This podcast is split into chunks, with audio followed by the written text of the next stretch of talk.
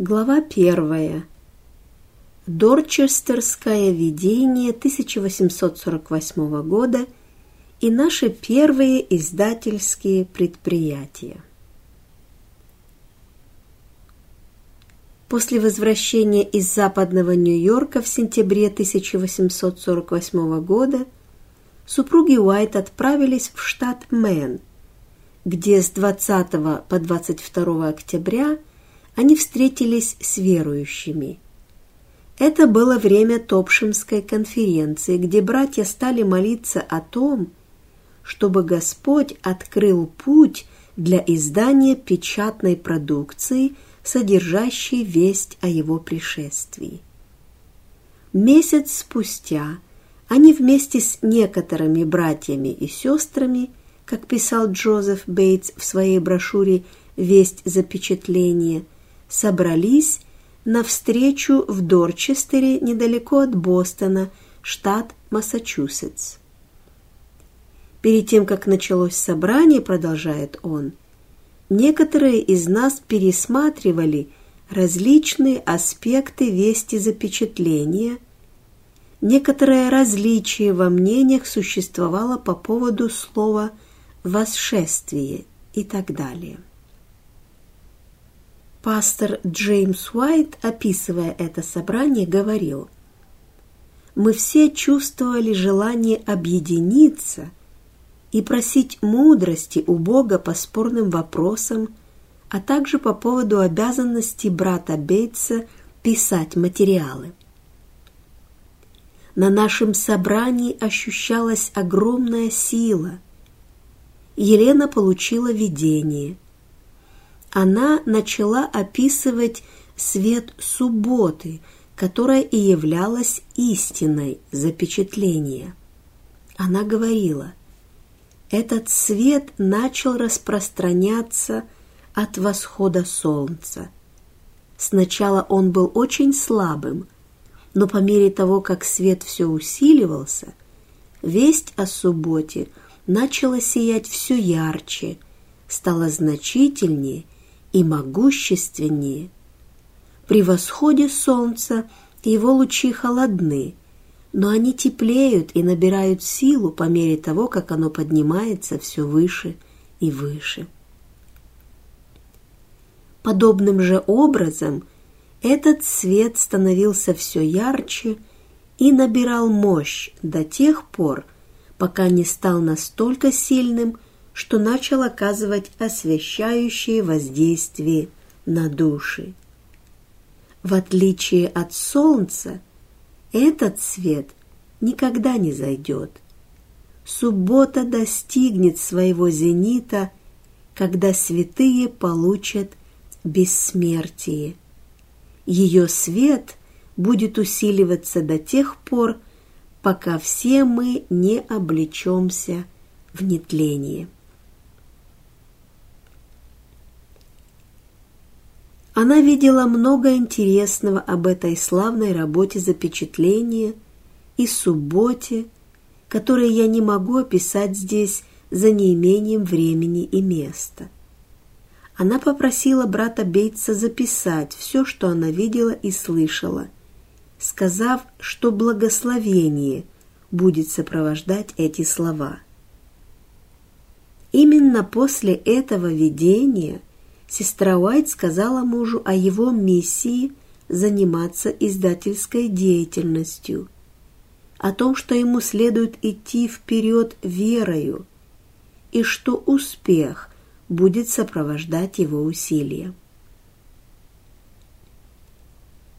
Относительно этого видения 18 ноября 1848 года Джозеф Бейтс засвидетельствовал – что слышал из уст Елены Уайт следующие слова. «Да, издавайте то, что вы видели и слышали, и благословение Божье будет с вами. Посмотрите, это дело возрастает в силе и сияет все ярче и ярче. Эти слова были записаны дословно из уст Елены Уайт, когда она была в видении, посему они не искажены. На собрании, состоявшемся в ноябре 1848 года в Дорчестере, штат Массачусетс, мне было дано видение. Это была весть о запечатлении и о долге наших братьев публиковать издания, проливающие свет, освещающий наш путь. После этого видения я сказала своему мужу, «У меня есть весть для тебя. Тебе необходимо издавать небольшую газету и рассылать ее людям. Пусть в первое время она будет небольшой, но когда люди прочитают ее, они станут посылать средства для ее издания, и ее успех будет обеспечен. Мне было показано, что это скромное начало сможет превратиться в потоки света, очищающие весь мир. Когда мы были в штате Коннектикут летом 1849 года, у моего мужа появилось глубокое убеждение, что настало время начать писать и печатать издания об истине для настоящего времени. Он получил огромное благословение и ободрение – когда решил заниматься этим. Но вместе с тем его одолевали сомнения, ведь у него не было ни гроша. Состоятельные люди решили придержать свои средства. Он рассказал мне о своем разочаровании и решил отправиться косить траву. После того, как он вышел из дома, мне стало очень тяжело, и я потеряла сознание. За меня была вознесена молитва. Бог благословил меня, и я была восхищена в видении. Я увидела, что Господь благословил и укрепил моего мужа для работы в этой области еще год назад – что он неправильно использовал средства, заработанные им ранее, что он получит во сто крат больше в этой жизни, а если останется верным и огромную награду в Царстве Божьем.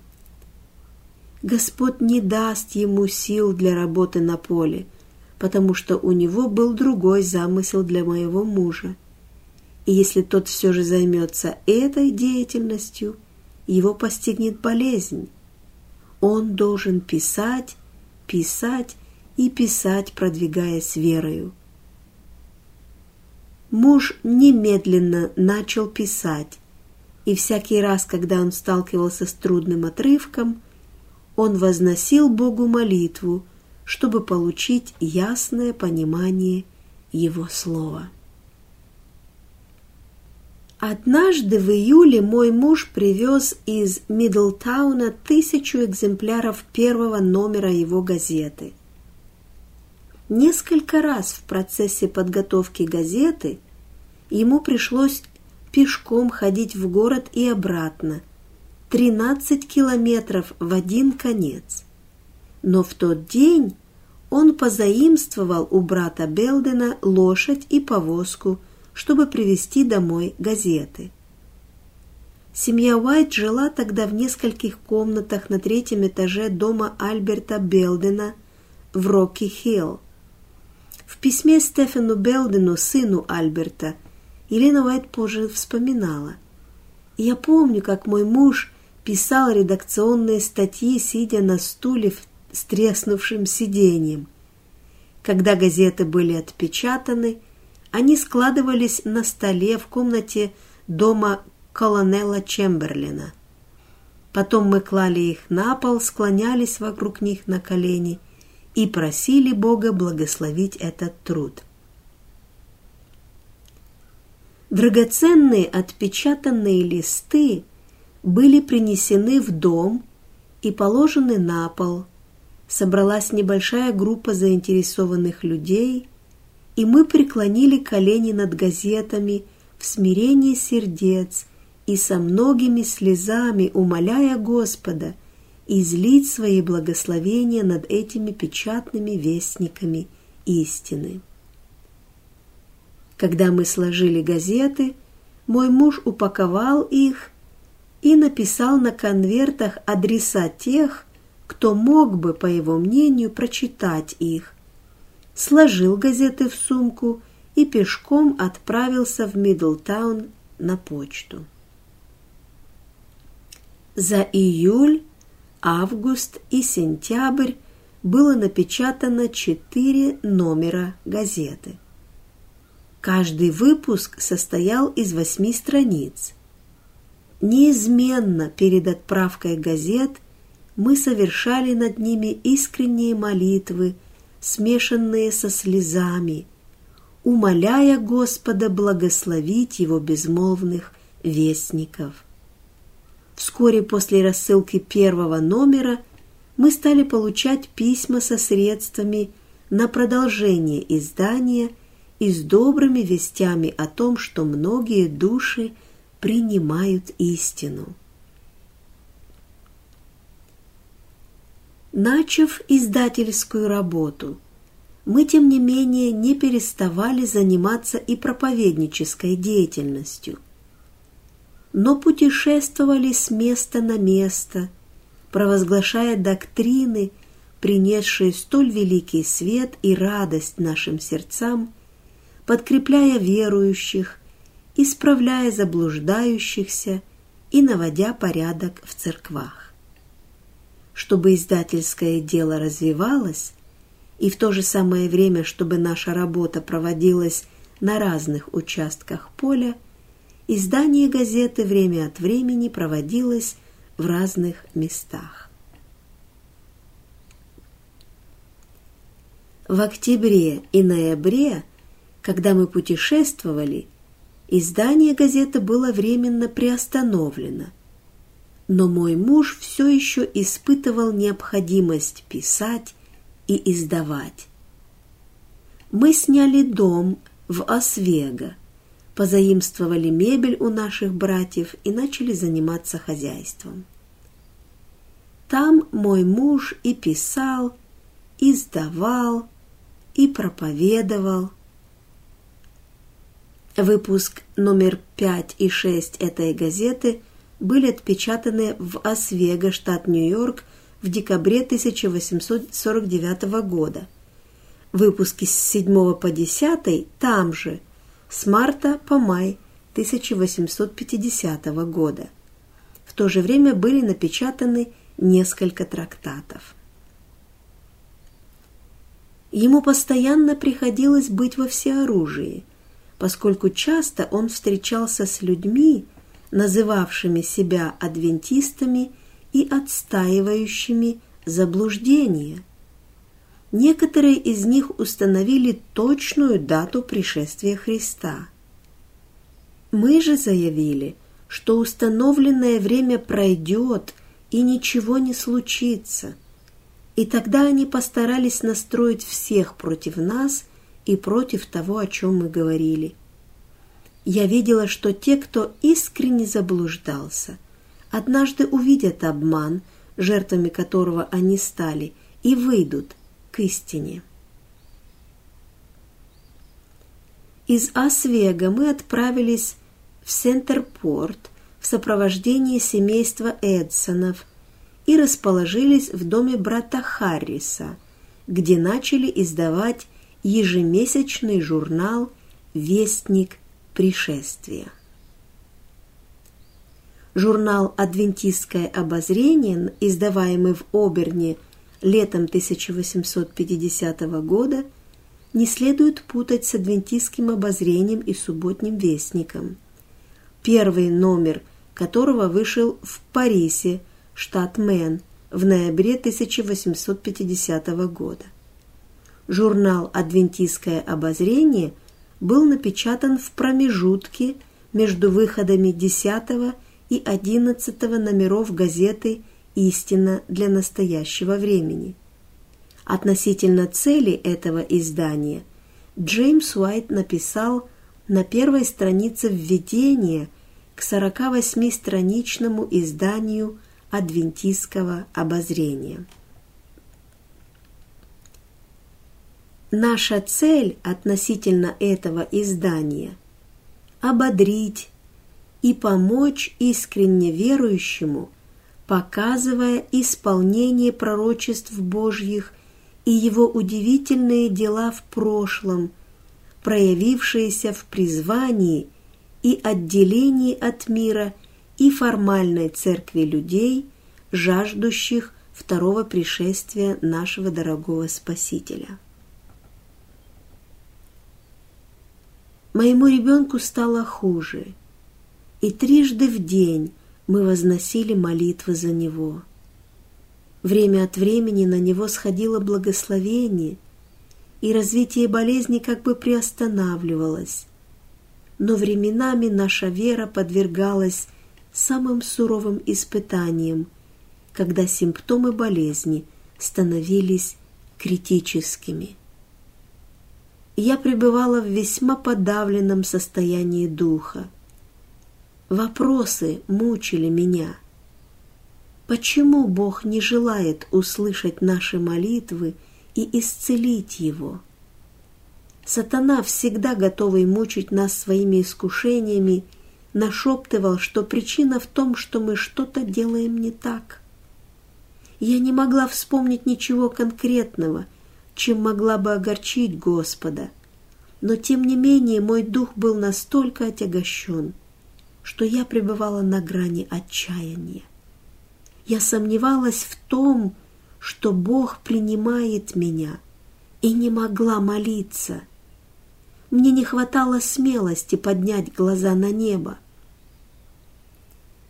Я переживала сильнейшую душевную агонию – а мой муж умолял Господа за меня.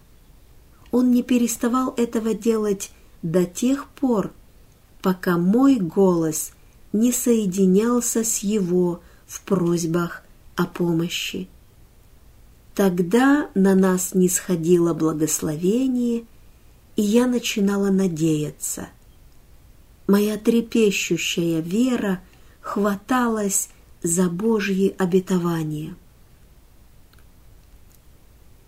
Тогда сатана подступил к нам по-другому. Серьезно заболел мой муж.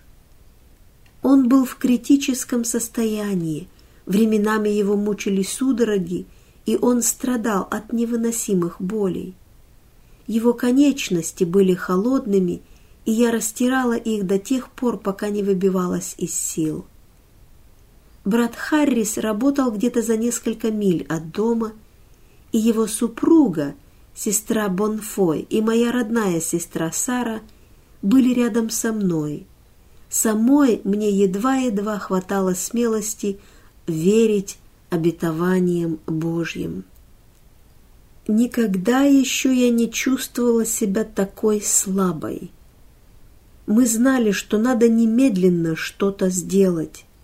С каждой секунды моему мужу становилось все хуже и хуже – стали появляться явные симптомы холеры. Он попросил нас помолиться, и мы не посмели отказать. В величайшей слабости мы преклонились перед Господом, и я, осознавая все свое недостоинство, возложила руки на его голову и просила Бога явить свою силу моментально произошла перемена. Цвет его лица стал более естественным, и свет небесный воссиял на нем. Невыразимой благодарностью наполнились наши сердца. Никогда еще ответ на молитву не был таким явным. В тот день мы должны были ехать в порт Байрон, чтобы читать верстку газеты, которую мы издавали в Оберне. Создавалось такое ощущение, что сатана всеми силами старался помешать нам опубликовать истину, которую мы стремились принести людям. Мы чувствовали, что должны верою двигаться вперед. Мой муж сказал, что он поедет в порт Байрон вычитывать гранки. Мы помогли ему запрячь лошадь, и я отправилась с ним. Господь укрепил его на пути. Он получил оттиск и записку, в которой говорилось, что газета будет отпечатана на следующий день и что нам надлежало быть в Оберне, чтобы получить ее.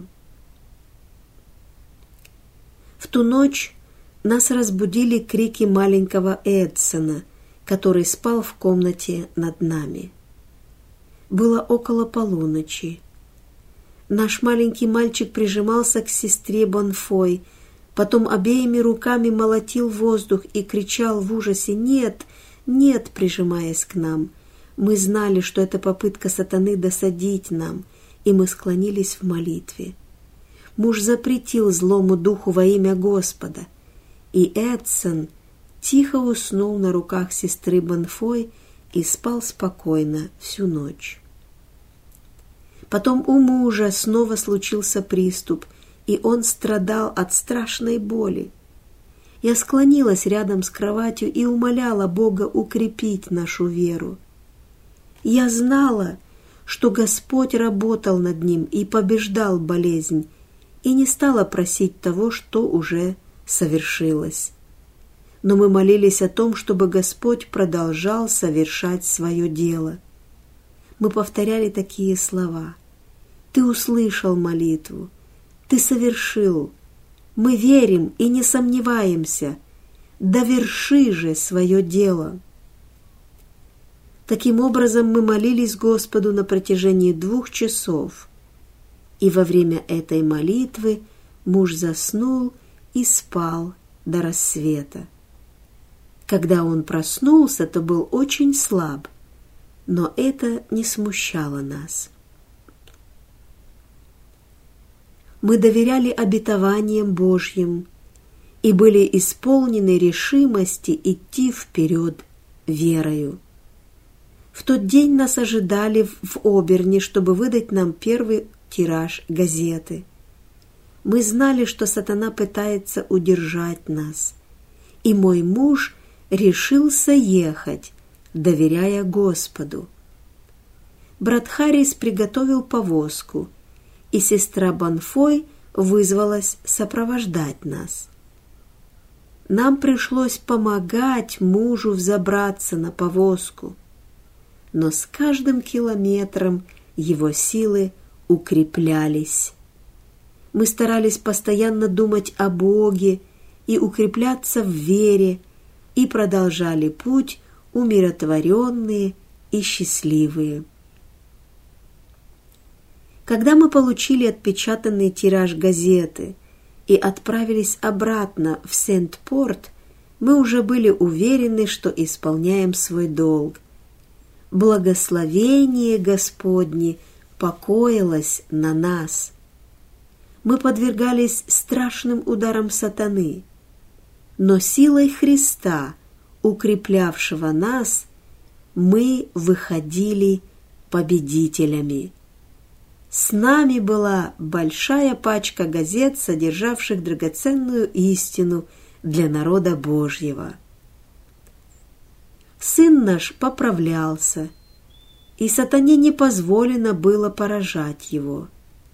Мы работали день и ночь, иногда не позволяя себе даже присесть за стол, чтобы поесть. Мы ели на ходу, не прерывая работы – я переоценила свои силы, сворачивая большие листы, и заработала жестокую боль в плече, не оставлявшую меня годами. Нам не терпелось отправиться на восток, и сын уже был достаточно здоров, чтобы путешествовать. На суденышке мы добрались до Ютики, где и расстались с сестрой Бонфой – Сарой и нашим сыном, которых брат Эбби отвез домой. Мы же продолжали путь на восток. Расстаться таким образом было очень нелегко. Но нам было необходимо принести в жертву нежные узы, связывавшие нас. Особенно болели наши сердца за маленького Эдсона, жизнь которого подвергалась такой серьезной опасности. Мы доехали до Вермонта и провели конференцию в Саттоне. В ноябре 1850 года газета начала издаваться в Парисе, штат Мэн. Здесь она была дополнена, и название ее было изменено на то, которое она носит и поныне – «Адвентистское обозрение» и «Субботний вестник». Мы жили в семье брата А – Ради того, чтобы газета распространялась, мы были готовы к очень скромному существованию. Людей, сочувствующих нашему делу, было немного, и никто из них не обладал большим богатством, так что нам приходилось бороться с бедностью и разочарованием. Забот у нас было очень много, и часто нам приходилось сидеть до полуночи, а порой и до двух-трех часов утра за вычеткой текста. Чрезмерный труд, заботы и беспокойство, недостаток питательной и хорошей пищи и постоянное пребывание на холодном воздухе во время наших долгих зимних путешествий – всего этого оказалось слишком много для моего супруга, который свалился под этим бременем. Он настолько ослабел, что едва мог доходить до типографии. Наша вера подвергалась самым суровым испытаниям. Мы не только сознательно терпели нужду, тяжкий труд и страдания – но плюс к этому наши мотивы были неправильно истолкованы и часто к нам относились с недоверием и завистью. Очень немногие из тех людей, ради блага которых мы старались, могли оценить наши усилия. Мы слишком волновались, чтобы спать или отдыхать, часы, которые стоило бы потратить на здоровый сон, который освежил бы нас, часто тратились на долгие споры, вызванные завистью. В то время как другие спали, мы проводили долгие часы в слезах и сокрушении пред Господом. Однажды мой муж сказал, «Совершенно бесполезно бороться дальше» Все это разрушает меня и в конце концов сведет в могилу. Я больше так не могу. Я уже написал записку издателю о том, что больше не буду выпускать никакой газеты. Как только он вышел за дверь, чтобы отнести эту записку в типографию, я упала в обморок. Он вернулся и начал возносить за меня молитвы. Господь услышал его и я очнулась. На следующее утро, во время семейного богослужения, я была восхищена в видении и получила указания по поводу всего происходившего. Мне было показано, что мужу ни в коем случае не следует отказываться от выпуска газеты, потому что именно этого – от него добивался сатана через своих агентов.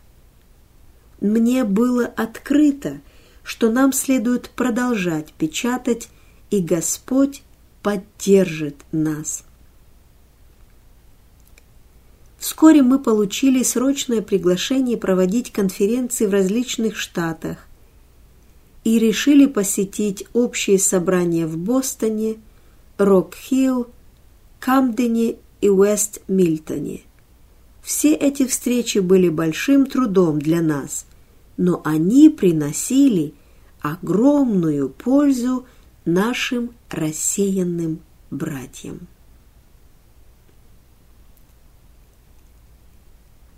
На несколько недель мы задержались в Болстон-спа до тех пор, пока там не наладили выпуск газеты в Саратога-Спринс. Затем мы сняли дом и послали за братом Стефаном Белденом и его супругой, и за сестрой Бонфой, которая в тот момент находилась в штате Мэн, заботясь о нашем маленьком Эдсоне. Мы взяли на прокат необходимую утварь и начали устраиваться. Именно там мой муж выпустил второй номер «Review and Herald». Сестра Энни Смит, которая теперь уже покоится в Господе, приехала к нам, чтобы жить с нами и помогать нам в работе. Мы весьма нуждались в ее помощи. Мой муж выразил свои чувства на тот момент в письме брату Холланду от 20 февраля 1852 года. «Все необычно хорошо, только не у меня. Я не смогу долго выдерживать постоянное бремя путешествий и издательской деятельности. В среду мы проработали до двух часов утра – складывая и упаковывая двенадцатый выпуск «Ревью Энгераль», после чего я отправился отдыхать, но прокашлял до самого утра. Молитесь за меня. Дело наше развивается славно. Может быть, скоро я уже не буду так нужен Господу здесь, и Он позволит мне отдохнуть в могиле. Я надеюсь вскоре освободиться от издания газеты. Я стоял за нее в самые трудные времена, но теперь, когда у нее появилось много друзей, я могу оставить ее, если найдется кто-то, кто возьмется за ее издание. Надеюсь, что путь мой прояснится. Пусть Господь ведет меня. Джеймс Уайт привел несколько причин, почему не следовало больше печатать газету в коммерческом издательстве Саратога Спринс, штат Нью-Йорк. Первое. Неудобно печатать такую газету в этой типографии и видеть то, что работа откладывается на седьмой день. И для нас весьма неприятно – и неудобно то, что работа совершается в субботу. Второе. Если бы небольшая типография принадлежала братьям, газету можно было бы печатать примерно за три четверти того, что мы платим в более крупной типографии. Третье. Мы думаем, что можно найти рабочих, которые соблюдали бы субботу – и были бы заинтересованы в издании газеты более чем кто бы то ни было. В этом случае большая часть этой работы могла бы быть снята с того, на кого она в настоящее время возложена. В апреле 1852 года мы переехали в Рочестер, штат Нью-Йорк, и переезд этот происходил в самых разочаровывающих обстоятельствах. На каждом шагу приходилось идти вперед одной лишь верою.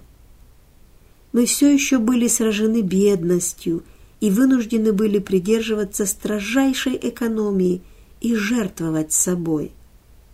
Я приведу краткую выдержку из письма семье брата Холланда – от 16 апреля 1852 года. Мы только-только устраиваемся в Рочестере.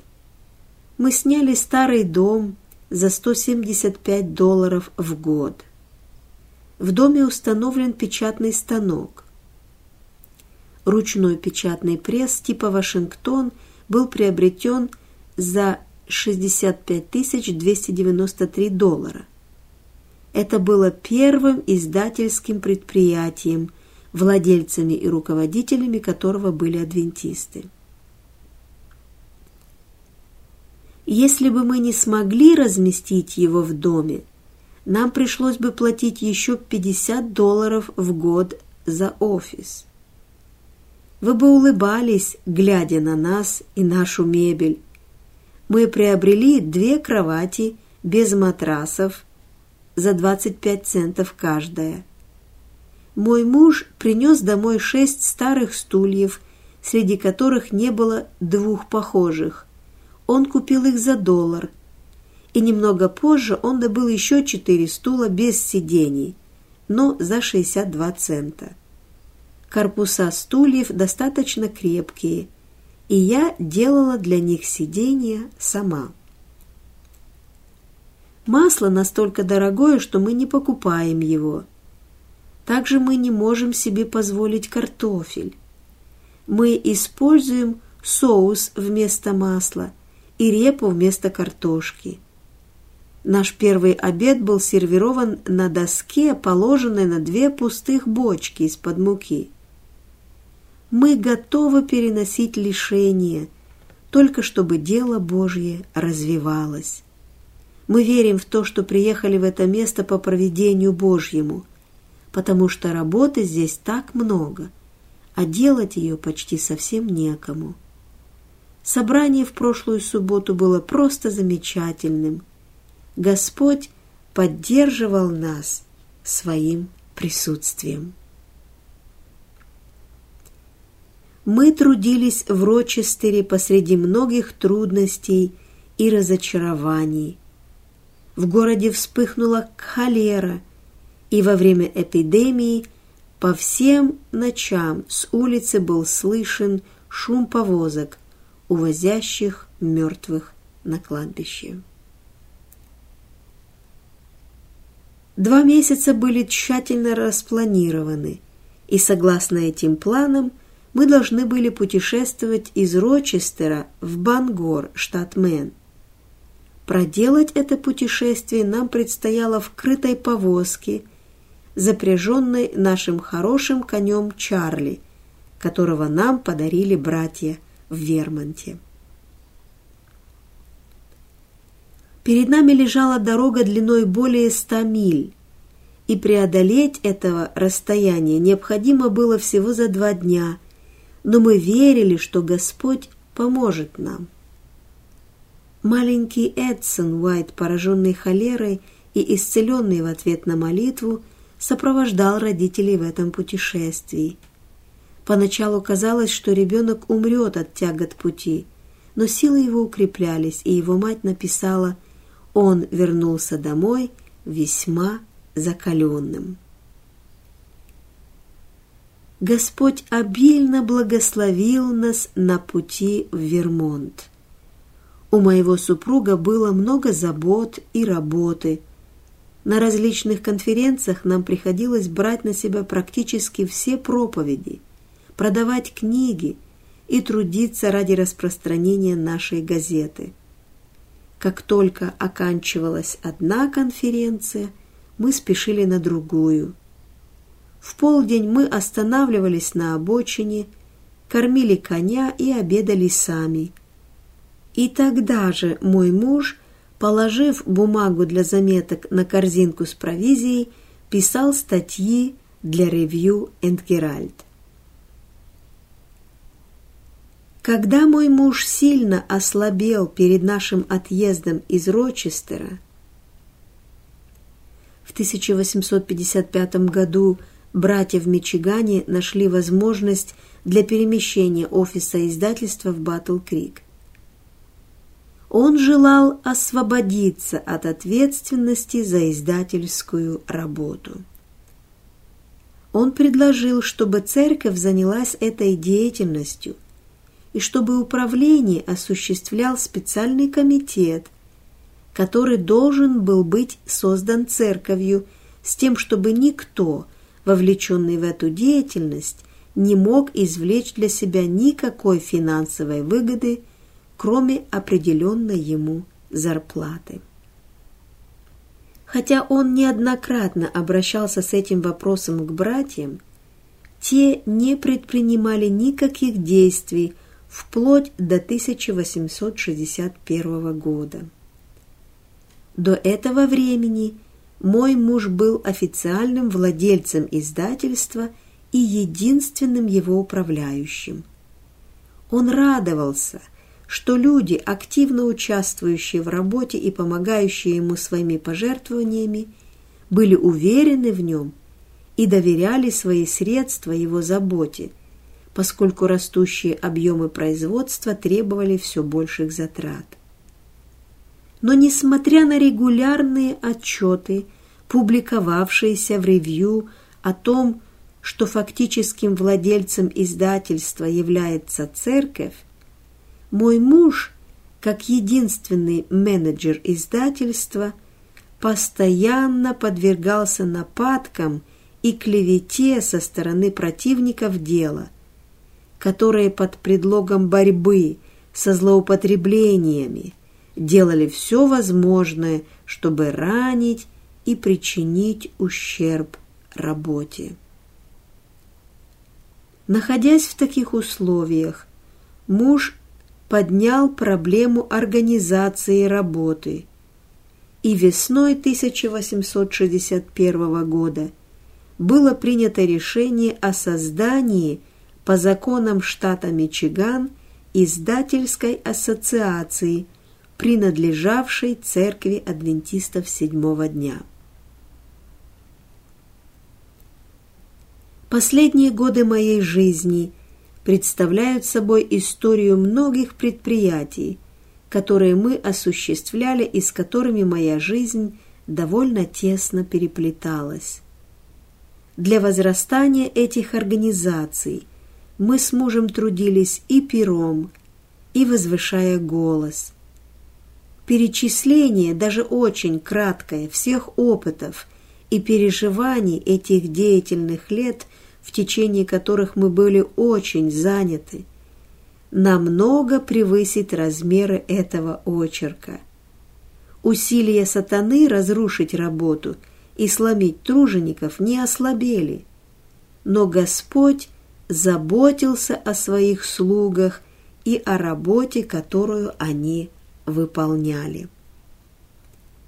Пересматривая нашу историю, Видя каждый шаг, который мы делали по направлению к теперешнему положению дел, я могу лишь сказать «Слава Богу!».